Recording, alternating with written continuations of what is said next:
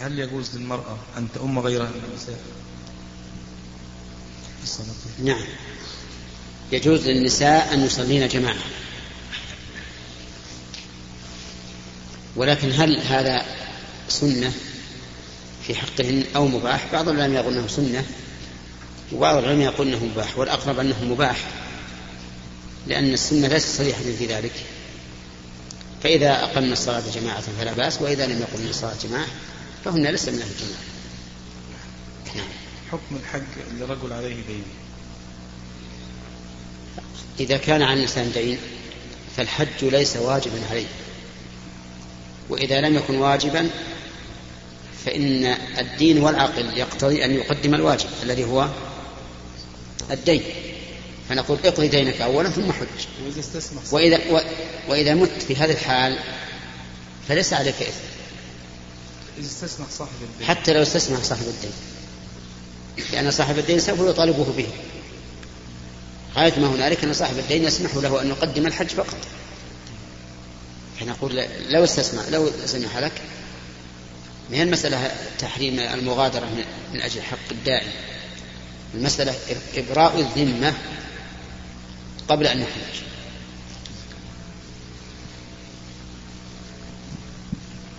الشيخ بالنسبة لمسألة العزاء والاجتماع عليها. نعم. بعض الناس لو كلمناهم في هذا يقولون نحن نفعل ما نقصد به التعبد بل نقصد به العادة. كيف يرد عليه؟ الجواب على هذا أن التعزية سنة من من العبادة. التعزية من العبادة. فإذا صيغت العبادة على هذا الوجه الذي لم يكن معروفا في عهد الرسول صلى الله عليه وسلم صارت بدعة. عرفت؟ نعم. ولهذا جاء الثواب في فضل من عز مصابا والثواب لا يكون إلا على العبادات. بالنسبة للزكاة لمن له ابن أو أم أو أخت. نعم. عليك الذين تلزمه النفقة. نعم أعد أعد السؤال. لو أن الإنسان عنده ابن أو أم أو شيء ويريد يخرج الزكاة؟ قلت من تلزمه نفقتهم فلا يريد فلا يصح إخراج الزكاة إليه. نعم. فمن الذين يلزم نفقتهم على الشخص؟ آه، كل من تلزمه نفقته فإنه لا يجوز أن يدفع زكاته إليهم من أجل النفقة.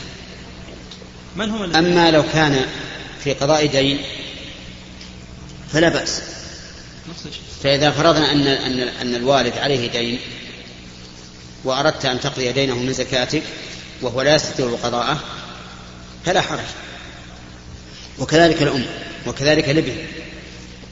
أما إذا كان تعطيه من زكاتك من أجل النفقة فهذا لا يجوز لأنك بهذا توفر مالك. والنفقة تجب للوالدين الأم والأب وللأبناء الابن والبنت ولكل من ترثه أنت لو مات. كل من ترثه لو مات فعليك نفقته. لقول الله تعالى وعلى الوارث مثل ذلك فأوجب الله على الوارث أجرة الرضاع لأن الرضاع بمنزلة النفقة. هنا. بالنسبة لآية ها؟ سورة القصص حينما في في قولها تعالى في موسى في في البنات التي لقيته بعض العلماء استدلوا من هذه القصة أنها أن المرأة لا تخرج إلا لحاجة استدلال من قوله تعالى ولا نصل حتى يصل الرعاء وأبونا وأبونا شيخ وأبانا شيخ كبير. أبونا. أبونا شيخ كبير. فأخذ من هذه أنهم ما خرجوا إلا لحاجة. ولا نصل حتى يزرع الرعاء. استدل من هذا لأنه لا هناك خلق. ثم أيضا لما قال الله تعالى يا أبا تستأجر أخذ من هذا أو استفاد من هذا أنه حينما توقف البديل عن خروجهم للعمل أنهم يعني استدلوا بذلك أنه خلاص لا تخرج المرأة. هل هذا الاستدلال صحيح؟ هذا الاستدلال صحيح لكنه من التكلف لأن في الشريعة الإسلامية ما يغنى عنه. قال الله تعالى وقرن في بيوتكن. وقال النبي عليه الصلاة والسلام بيوتهن خير لهن. والسنة في ذلك واضحة. من أن بقاء المرأة في بيتها خير لها. نعم. امرأة يا شيخ طهرت من الحيض قبل آه، عن عن آه، قبل عن المغرب بركعة. فلها فهل عليها قضاء الظهر والعصر؟ إذا إذا طهرت المرأة قبل غروب الشمس بركعة فإنه لا يلزمها إلا قضاء العصر فقط. لأنها هي الصلاة التي طهرت في وقتها. وقد وقد قال النبي عليه الصلاة والسلام من أدرك ركعة من الصلاة من صلاة العصر قبل أن تغرب الشمس فقد أدرك العصر. ولم يقل عليه الظهر. الصواب أن من أدرك من وقت صلاة العصر مقدار ركعة لا يلزمه إلا العصر. ومن أدرك من وقت صلاة العشاء مقدار ركعة لم يلزمه إلا صلاة العصر العشاء ولا تلزمه صلاة المغرب. آه، شركة دعاء الحلف آه، الحلف. هذا من ها؟ آه، الدعاء الحلف لغير الله. الحلف؟ إيه الحلف الله. هذا حلف شرك أصغر أو أكبر. الحلف بغير الله شرك أصغر. لا يخرج من الملة. إلا إذا اعتقد الحالف أن للمحلوف به من التعظيم مثل ما لله عز وجل فحينئذ يكفر كفرا أكبر لأنه اتخذ لله ندا. نعم. آه رافضي دعاني للولي ما عنده. هذا جبت دعوته؟ كما قلت للسائل أولا إذا كان هذا قد عرض عليه الحق ولكنه أبى وأصر إلا أن يبقى على ما هو عليه من الضلال فلا تجب دعوته. إلا أن تخاف من شره فأجب دعوته دفعا لشره كما لو كان رئيسا على عمل أنت فيه وتخشى أن يتحداك إذا لم تجب دعوته فأنت أجب دعوته دفعا لشره. نعم.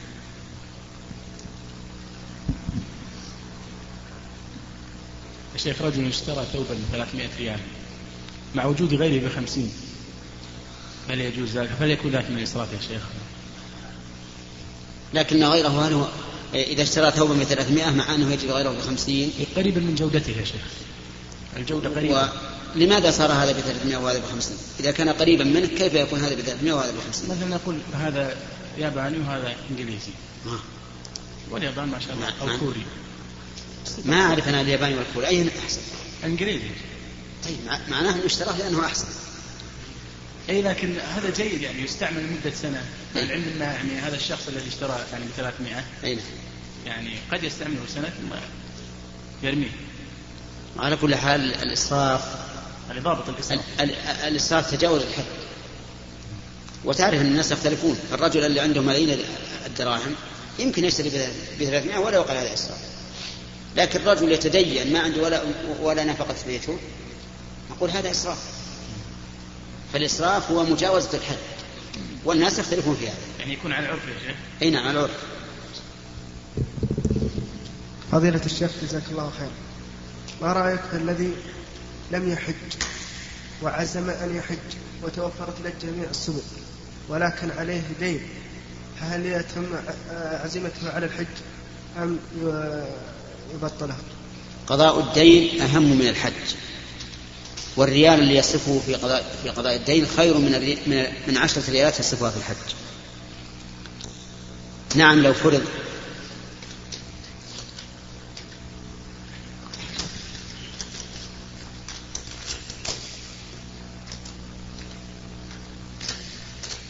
لو فرض أن تهيأ له أن يحج مجانا مثل أن يحج ليختم الحجاج الذين معه أو أن أحد من أصدقائه أراد أن يتبرع له بحج فحينئذ لا بأس لأن الحج هنا ليس لا ينال الدين منه ضرر. نعم ما رأيك جزاك الله خيرا؟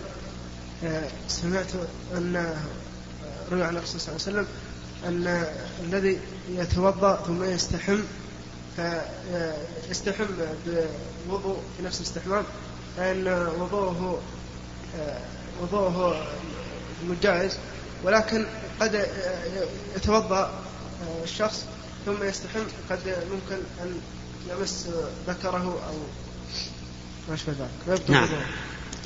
آه، مس الذكر لا ينقض الوضوء إلا إذا كان شهوة أما لغير شهوة فإن الوضوء مستحب وليس بواجب.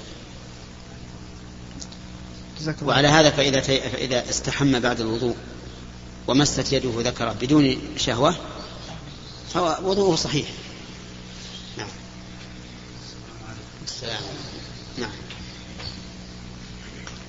بالنسبة يا شيخ لمن أراد أن يحج متمتعا أو قارنا نسمع أن شركة الراجحي تستقبل مبالغ لتقوم بهذا العمل بذبح الهدي. أي عمل؟ الهدي أو الفدي تقدم في بلدك وهي تقوم بهذا العمل. يوم العاشر من ذي الحجة. موجودة إيه. الآن يعني تعرف أقول لا بأس. لا بأس لمن عليه هدي. هدي تمتع أو قران أو عليه فدية فدية محظور أو ترك واجب أن يوكل من يقوم به. لكن بشرط أن يكون الوكيل ثقة أمينا. فإذا كان ثقة أمينا فلا بأس وإلا فلا توكل. على أنه لو كان ثقة أمينا فالأفضل أن تباشره أن تباشر ذلك أنت بيدك. هذا هو الأفضل. لأن النبي صلى الله عليه وسلم ذبح هديه بيده وذبح أضحيته بيده. وإن كان قد أعطى علي بن أبي طالب أن يتمم ذبح هداياه لأن النبي صلى الله عليه وسلم أشركه في هديه. نعم. رجل اصطحب معه لأداء العمرة. وتلبس هذا الطفل و... وفي أثناء العمرة نزل الملابس ولم يكمل هذه المناسك ماذا عليه؟ ليس عليه شيء. الصحيح أن ال- الذين لم يبلغوا إذا أحرموا بحج أو عمرة فما جاء منهم فاقبله وما لم يأت فلا تطلبه هذا الصحيح لأنهم غير مكلفين.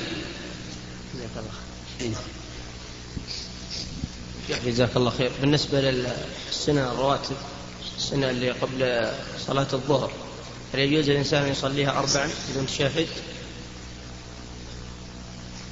بدون إيش؟ بدون جلسة في ال- السنن السنن الرواتب. فيها تسليم. فيها تسليم. من كل ركعتين يسلم لأن النبي صلى الله عليه وسلم قال صلاة الليل والنهار مثنى مثنى. صلاة الليل والنهار. مثنى مثنى هنا. يا شيخ جزاك الله خير. مقدار الدم الذي تصح فيه الصلاة لو من الدم النجس النجاسة مخففة. أما ما خرج من السبيل فهو نجس قليله وكثيره ولا يعفى عنه.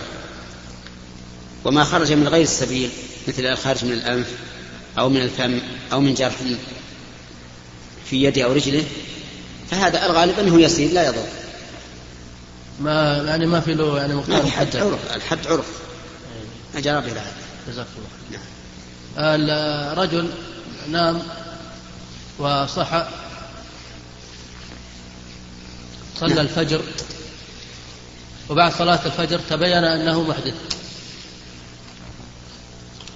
نعم. حدوث يوجب الغسل. نعم. ماذا في صلاة الفجر عليه؟ كل إنسان يصلي ثم بعد الصلاة يتبين أن عليه حدثا أكبر أو أصغر.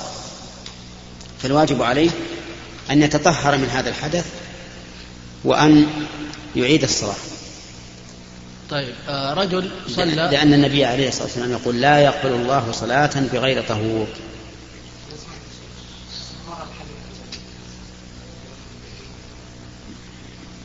نعم.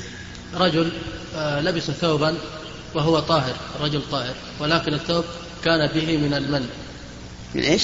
من المني يعني من المني من قبل. نعم. ولبسوه ناسيا وبعد الصلاة تبين أن له يعني أن الثوب هذا يعني فيه له مني أو أو يعلم به. فما حكم الشيء المني طاهر. لو صلى الإنسان بثوبه وفيه مني فصلاته صحيحة سواء كان عمدا أو نسيانا. لكن لا- قل لو كان فيه بول. ثم صلى وهو ناسي أو جاهل ولم يعلم إلا بعد الصلاة فصلاته صحيحة. فضيلة الشيخ قرأت كتابكم شرح بلوغ المرام وكان في كتاب الصيام وكان الموضوع في الاكتحال ومال فضيلتكم إلى أنه لا يفشي الصوم على ترجيح شيخ الإسلام تيمية. واعترض علي قاضي في هذا المجلس فقال كيف على أن الشيخ ينشر مثل هذا على عامة الناس فإنه الأحوط أن الاكتحال يفسد الصوم وتكلم في هذا الموضوع قال ومثل قوله وأنا لا أحب أن أثير مثل هذه الأشياء لكن مثل قوله أن أن التعزية بدعة مع أنها فيها شيء من وصف التراحم بين الناس فما ردكم على هذا؟ جزاكم الله خير. أما أنا نحب الإثارات ولكن يعني لا لا بأس طيب هذا طيب. ليس من المفروض أنه يكلمني وحدي من يعني أو لا بأس لا بأس لك الله خير. أما مسألة الاكتحال فلا بد من بيانها للناس. لا بد لأن الاكتحال مما تدعو الحاجة إليه أحيانا. فإذا قلنا للصائم لا تكتحل حرمناه مما أحل الله له وهو محتاج إليه. فضيقنا على الناس ما هو واسع. وأما قوله إن الاحتياط اتباعه أولى. فنقول ما هو الاحتياط؟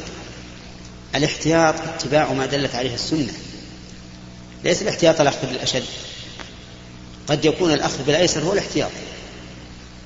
فالاحتياط موافقة الشرع. ونحن يلزمنا إذا علمنا من كتاب الله أو سنة رسوله صلى الله عليه وسلم حكما أن نبينه للناس. وإذا أخذ الله ميثاق الذين أوتوا الكتاب لتبيننه للناس ولا تكتمونه لا سيما في المسائل التي يحتاج الناس إليها. والكحل يحتاج إليه الناس خصوصا الذين اعتادوه. وصارت أعينهم لا, لا, لا, لا يستقيم نظرها إلا به.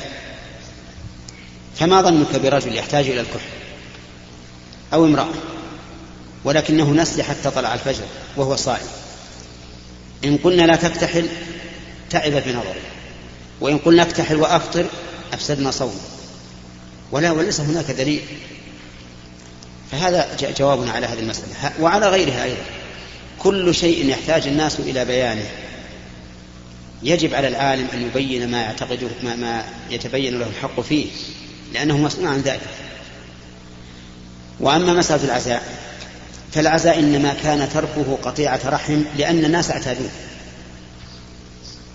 فصار الذي يتخلف عنه عندهم قاطع رحم. لكن لو أن الناس تركوا كما تركه الصحابة والتابعون ما صار تركه قطيعة رحم. صار, صار تركه عادة. ولهذا لو أن طلبة العلم بينوا للناس هذا, الأمر وبدأوا بأنفسهم هم كما بدأنا بأنفسنا. والدنا توفي ولم نجلس العزاء. ووالدتنا توفيت ولم نجلس العزاء. لو أن أهلا فعلوا ذلك لكان في خير كثير. ولا ترك الناس هذه العادات لا سيما في بعض البلاد إذا إذا مررت بالبيت الذي فيه الذي مات فيه الميت تقول هذا بيت زواج. من الأنوار والداخل والخارج والكراسي والأشياء التي تنافي الشرع. وفيها إسراف وفيها بذل فالواجب أن الإنسان يعرف الحق من الكتاب والسنة لا من عادات الناس. لو أن الناس تركوا هذه العادة وصار العزاء إن وجده في السوق أو في المسجد عزى. وأيضا يعزيه إذا كان مصابا لا إذا كان قريبا. بعض الأقارب لا يهتم بموت قريبه وربما يفرح إذا مات قريب. قد يكون بينه وبين قريبه مشادات ومنازعات وخصومات. فإذا مات قال الحمد لله الذي أرحنا منه فالتعزية للمصاب فقط. كما جاء في الحديث من عزى مصابا فله مثل أجر مصاب. ما قال من عزى من مات له ميت. فمثل هذه المسائل يجب على طلبة العلم أن يبينوا الناس الحق فيها. حتى يسير الناس بها على الهدى لا على, لا على الهوى. نعم. على كل حال كل له رأي لكن لكن الواجب على أقول أقول بارك الله فيك الواجب لمن كان ناصحا لله ولأئمة المسلمين. إذا رأى من أخيه شيء يراه أنه خطأ نعم أن يكلم أخاه مباشرة يقول أنت قلت كذا وكذا وأشكل عليه. حتى لا يحصل بلبلة في العامة وأيضا إذا رجع إذا رجع المخطئ من نفسه أحسن مما إذا رجع إذا إذا رد عليه. وربما إذا رد عليه يركب رأسه ويرتكب الخطأ وقد تبين له الخطأ. تأخذ العزة بالإثم. فالواجب على العلماء إذا رأوا من إخوانهم خطأ أن يكلموهم. قد يكون الخطأ في فهمه وهو صواب. ويرجع ويرجعون إلى هذا. ولذلك أنا أود أن تقول لهذا الأخ الذي قال الاحتياط أن تبين له أن الاحتياط اتباع ما جاء ما جاء ما جاء بالكتاب والسنة. هذا هو الاحتياط. فأين في كتاب الله أو سنة رسوله أن الكحل مفطر؟ أين هذا؟ إذا كان عنده نص من القرآن أو السنة فعلى العين والرأس. إذا لم يكن عنده نص فالأصل أن الصوم صحيح منعقد بمقتضى الدليل الشرعي ولا يمكن أن نضيق على عباد الله وأن نحرم عليهم ما أحل الله لهم إلا بدليل. الله يسألنا لماذا حرمتم على عبادي هذا الشيء بغير بغير إذن مني؟ مسألة ما هينة. تحريم الحلال كتحليل الحرام بل أشد. لأن تحليل الحرام مثلا فيه تسهيل لكن تحريم الحرام فيه تشديد. والدين الإسلامي يميل إلى السهولة واليسر أكثر مما يميل إلى التضييق والعسر. فالمسألة هذا وهذا كلا ولا تقول لما تصل وسلم. هذا حلال وهذا حرام لتفتروا الله الكذب.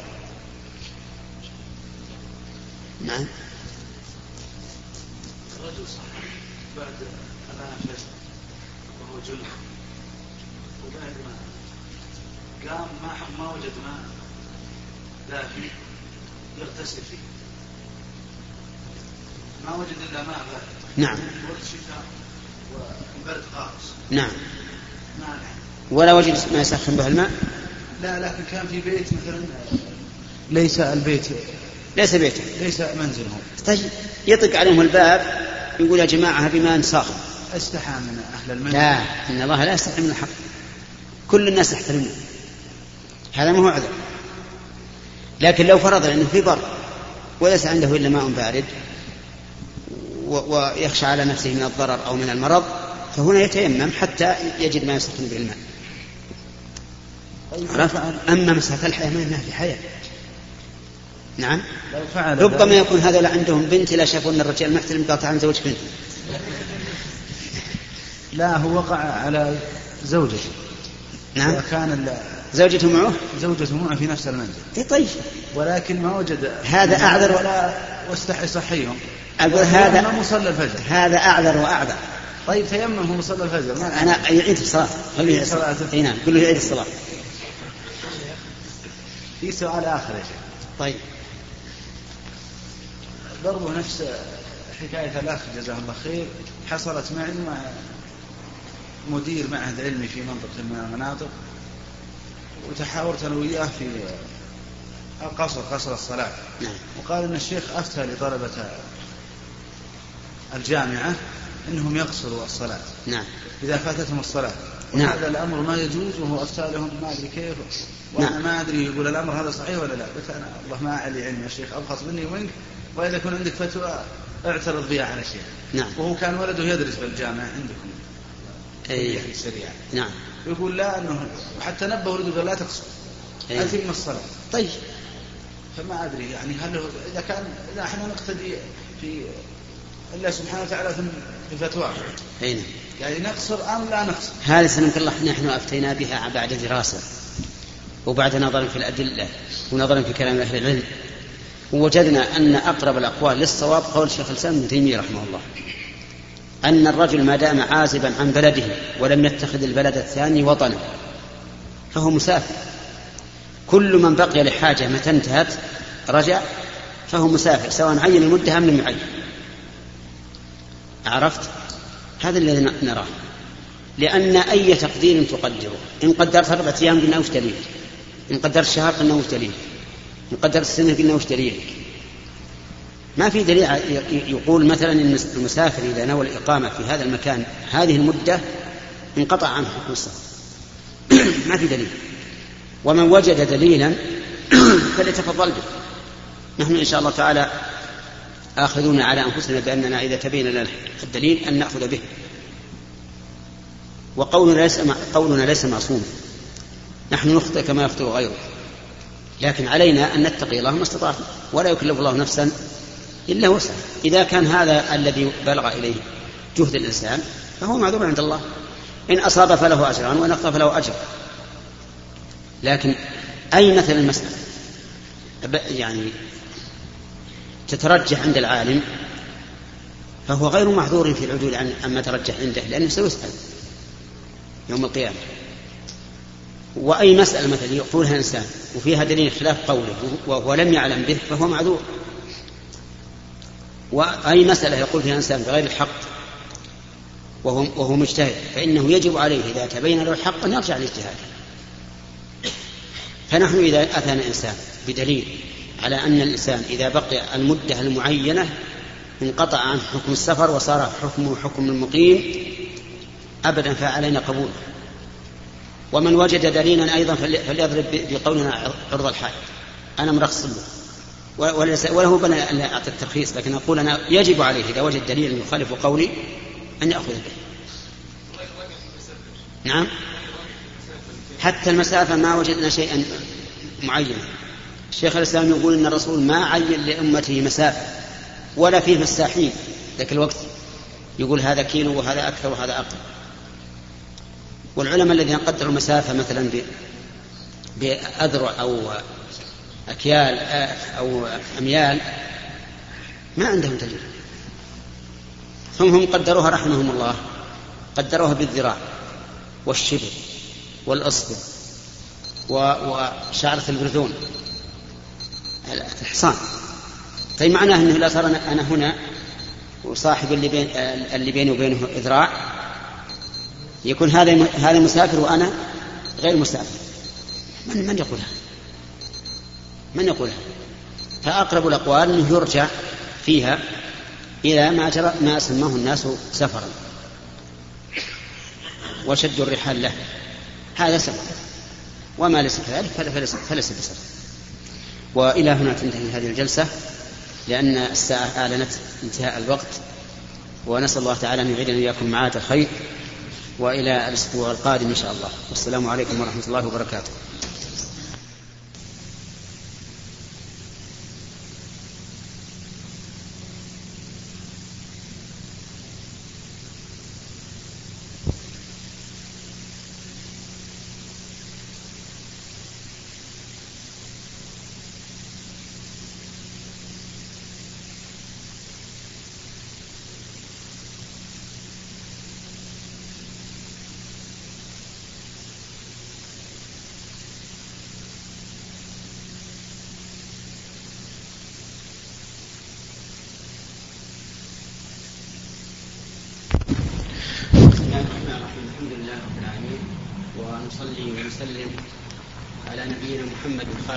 النبيين وعلى آله وأصحابه ومن تبعهم بإحسان إلى يوم الدين.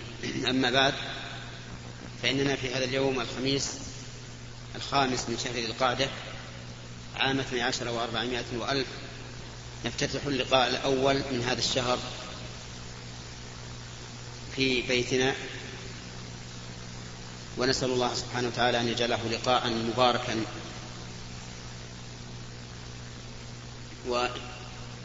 وإنني بهذه المناسبة أود أن أذكركم بأن النبي صلى الله عليه وسلم قال من سلك طريقا يلتمس فيه علما سهل الله له به طريقا إلى الجنة. وإن حضوركم إلى هذا المكان إنما تريدون به الوصول على الإسلام الوصول إلى العلم. ونسأل الله أن يجعل العمل خالصا لوجهه وأن يوفقنا وإياكم لما يحب ويرضى. إنه جواد كريم. نعم. يمكن أن كيف حالكم؟ الله يحفظكم. الله الحمد لله بخير الله يبارك فيك. وش عندكم؟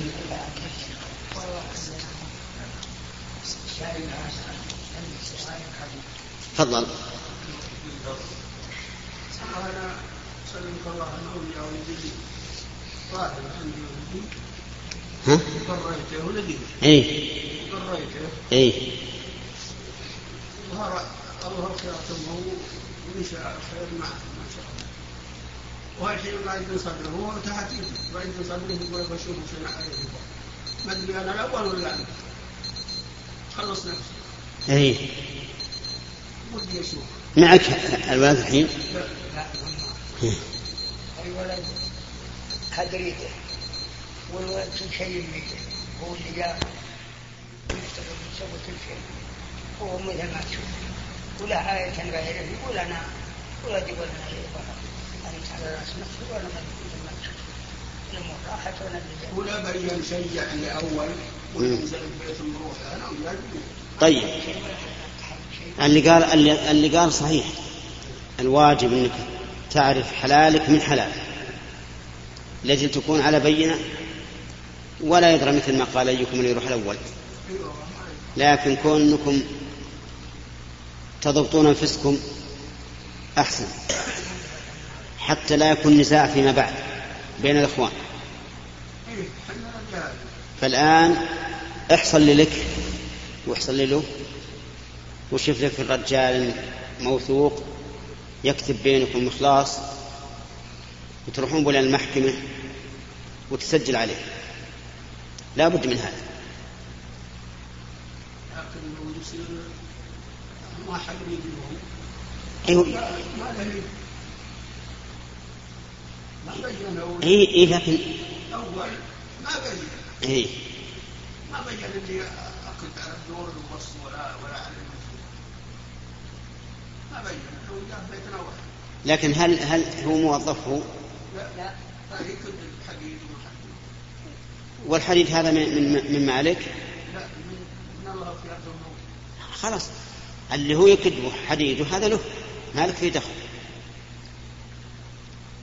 إلا إنسان بينكم عقد شرك شركة. في أجل اللي, اللي بيده له مالك فيه شيء. واللي عمل مالك اللي عمل مالك وما بينكم اتفاق. فهو إن شاء الله على خير وعلى بر. ومن اليوم اكتب بينكم وبينه اتفاق على أنه يعمل مالك وما حصل من الربح فهو بينكم. من اليوم. رأس المال لك اللي هو اللي يخص والربح يكون بينكم حسب ما تتفقون عليه. شوي ولا كثير؟ أما المال اللي له خاص فهو له مالك فيه دخل. وهذا هو أنا- السبب أني قلت لك أنا اكتبوا بينكم مك- مكاتب. حتى لا تضيع الحقوق أو يحصل منازعة بين عيالك. أي نعم يا شيخ دائما مع الله المنبر نعم. إيه.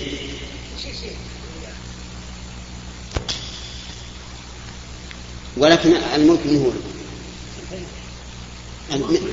لك. خلاص اللي لك لك. اللي لك لك. واللي عمل به من قبل له أجره فقط أجره عند الله. ومن, ومن من الآن فما بعد اتفقوا على شيء.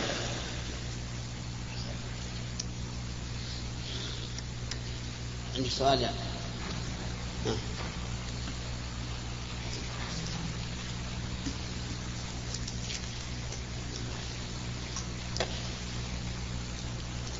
نعم. المسابقة يا شيخ كانت بعوض من أحد المتسابقين نعم. إيش؟ المسابقة. نعم. كانت بعوض من أحد المتسابقين ما حكمها؟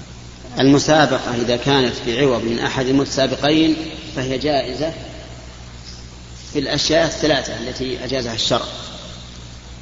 النصر والخف والحال فقط. بالمصارعة شيخ ما تدخل فيها؟ المصارعة ما تدخل فيها لا. ما ورد النبي صلى الله عليه وسلم صارع صارع ركانه عبد اليزيد على شاة على شاة فصرعه لا.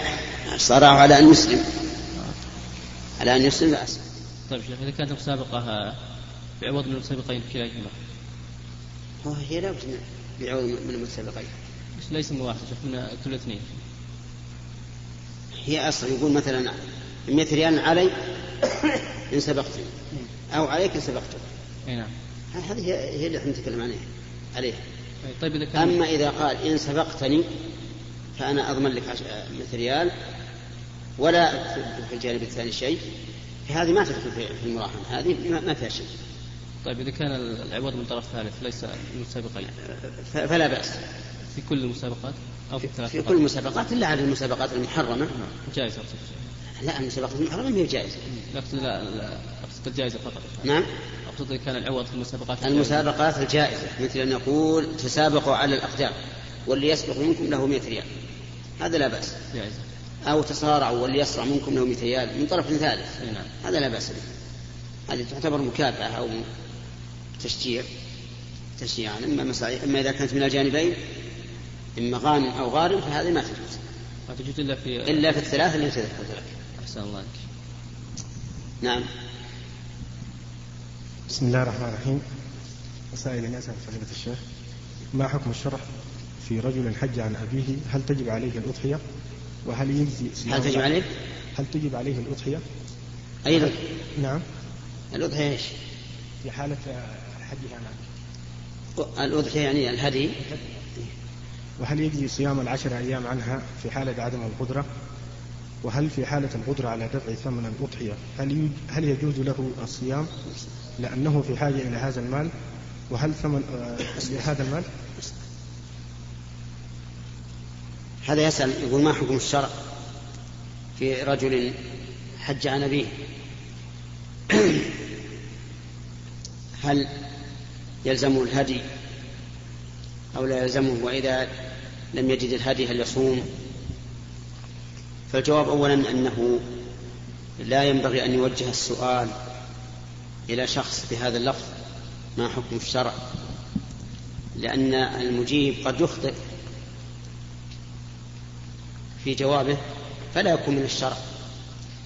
وإنما يقال ما رأيكم أو ما ترون أو ما حكم الشرع في رأيكم أو في نظركم أو ما أشبه ذلك. وأما الجواب عن المسألة فإذا كان فإذا كان أبوه عاجزا عن الحج عجزا لا يرجى زواله كالكبير والمريض مرضا لا يرجى برؤه فإنه لا حج لا بأس أن يحج عنه ولده. لأن النبي صلى الله عليه وسلم سألته امرأة قالت يا رسول الله إن أبي أدركته فريضة الله على عباده في الحج شيخا لا يثبت على الراحلة. أفأحج عنه؟ قال نعم. فيحج عنه. ثم إن كان الحج تمتعا أو قرانا. ثم إن كان الحج تمتعا أو قرانا. وجب عليه الهدي. وإن كان الحج إفرادا لم يجب عليه الهدي. وإذا كان عاجزا عن الهدي إما لعدم الدراهم معه أو لأن معه دراهم لكن يحتاجها للنفقة فإنه يصوم ثلاثة أيام في الحج وسبعة إذا رجع إلى أهله. هنا وهل في حالة ال- وهل في حالة القدرة على دفع ثمن الأضحية؟ هل يجوز له الصيام؟ هذا المال سمعت أن ما أقول. قلت إذا لم يكن معه دراهم أو كان معه دراهم يحتاجها للنفقة فإنه يصوم. الله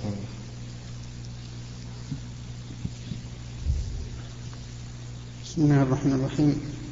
أبا الله عنك عندي ولد مشلول. وأفكر وأفكر بحجه الحين. ها؟ عندي ولد مشلول. نعم. وأفكر بحجه الحين ما أدري وش وش رأيكم فيه. يعني هل تحج عنه؟ ما أدري وش رأيكم. تسأل هل تحج عنه؟ إيه، أنا بس بس بسأل في نظركم أنتم. إيه أن تسأل هل إيه. يجوز أن تحج عنه أو لا؟ إيه.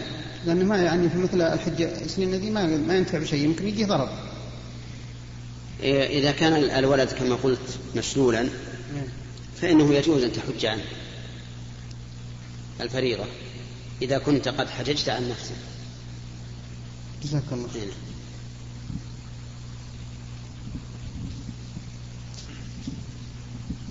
بسم الله الرحمن الرحيم سائلة تقول إن امرأة أتاها الحيض وهي في الثانية عشر من عمرها ولم تصم لأنها تحت لأنها تظن أن أنها لا تكلف إلا ببلوغ الخامسة عشرة وكان أبوها يضربها على ذلك يقول لا تصومي حتى تبلغي الخامسة عشرة والآن سمعت بعض الفتاوى أنها أن البلوغ أو أن التكليف يبدأ من الحيض متى ما وصل فكيف تفعل الآن؟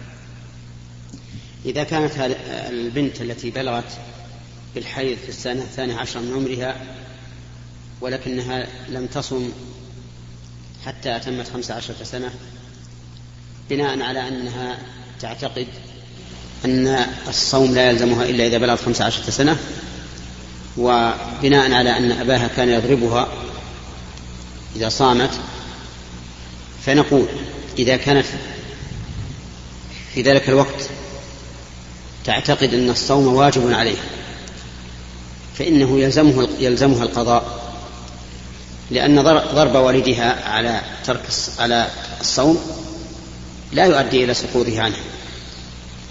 وأما إذا كانت لا تدري كالذي ينشأ في بادية بعيدا عن المدن بعيدا عن العلماء فليس عليه القضاء. والضابط في هذه المسائل التي تنتفع في هذه المسألة وغيرها أن الجاهل جهلا يعذر فيه لا تلزمه الشرائع. لا تلزمه الشرائع. كما قال الشيخ الإسلام ابن تيمية رحمه الله إن الشرائع لا تلزم قبل العلم. واستشهد لذلك بأحاديث وردت عن النبي صلى الله عليه وسلم وقوله صحيح أن الشرائع لا تلزم قبل العلم. نعم. صيام مع الناس لا لأنه فريضة. تعتقد تريد أن تصوم مع الناس لا أنها تعتقد فريضة وأبوها يهددها يقول لا لم تقل يعني تعتقد أنها غير فريضة عليها أي نعم تظل حتى إذا لا قضاء عليها. لا تقضي. نعم. جزاك الله خير. شيخ ورد النهي عن ستر الجدر فهل النهي للتحريم؟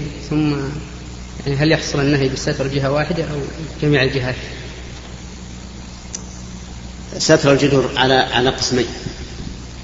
القسم الأول أن يكون من الظاهر فيستر البيت أو الحجرة كما تستر الكعبة فهذا لا شك أنه منهي عنه. عليكم السلام. لأنه يجعل بيته شبيها بالكعبة. والستر الداخلي هذا لا بأس به. إذا احتاجه الإنسان إما للوقاية من البرد أو الوقاية من الحر أو الوقاية من الضوء لأنه كان يريد أن ينام. لأن البناء الحديث كما تعرفون بارد في الشتاء وحار في الصيف. فإذا جعل على الجدار شيء من القماش فإنه يخفف البرودة في الشتاء ويخفف الحرارة في الصيف. فيكون هذا لا بأس به لأنه ليس المقصود من ذلك الستر لذاته ولكن المقصود ما يحصل من الستر من التدفئة في الشتاء وتلطيف الحرارة في الصيف أو منع الضوء لمن أراد أن ينام على وجه يستريح في نومه نعم. الآن يوجد بعض المدرسات أو الطالبات ينتقل من مدينة مثلا للدراسة أو للتدريس في المدينة مثل إلى منزل بريدة أو العكس. فيكون معهن يعني سائق يقوم بتوصيلهم ولكن هذا السائق لا يكون معه محرم وأحيانا يكون سفر بعيد منطقة بعيدة فما حكم هذا هذه المرأة يعني وحكم الراتب بالنسبة للسائق ما حكم إيش؟ الراتب الذي يأخذه السائق أو إيه. الذي نرى أن ذهاب المدرسات إلى التدريس في منطقة ويرجعن في يومهن. أن هذا ليس بسفر. لأنهن لا يتأهبن له أهبة السفر ولا يودعن عند السفر ولا يحيين عند الرجوع. وإذا لم يكن سفرا فإنه لا بأس أن تذهب النساء مع السائق بلا محرم بشرط أن يكون مأمونا. وشرط آخر أن لا ينفرد أن لا ينفرد بواحدة منهن. فإن انفرد بواحدة منهن فهو حرام لأجل الخلوة. هنا. وأما بالنسبة لراتبه أو للمكافأة التي يأخذها فلا بأس بها. لأنها أجر على عمل مباح. حتى لو اشترطت إدارة التعليم مثلا. حتى لو؟ اشترطت إدارة التعليم. اشترطت إدارة التعليم أن أن يكون معه محرم. لا إذا اشترطت إدارة التعليم أن يكون معه محرم فلا بد أن يفي هذا الشرط إذا التزم به. نعم. شيخ التطبيل على مثلا الطاولة أو غيره. التطبيل على الطاولة. تطبيل يعني طبق على الطاولة أو غيره. حكم هذا؟ الضرب؟ نعم. في يعني ضربات كأنها تشبه موسيقى. الضرب بالإيقاع على الطاولة وشبهها. أقل ما نقول أنه مكروه لأنه يشبه الضرب على المعازف.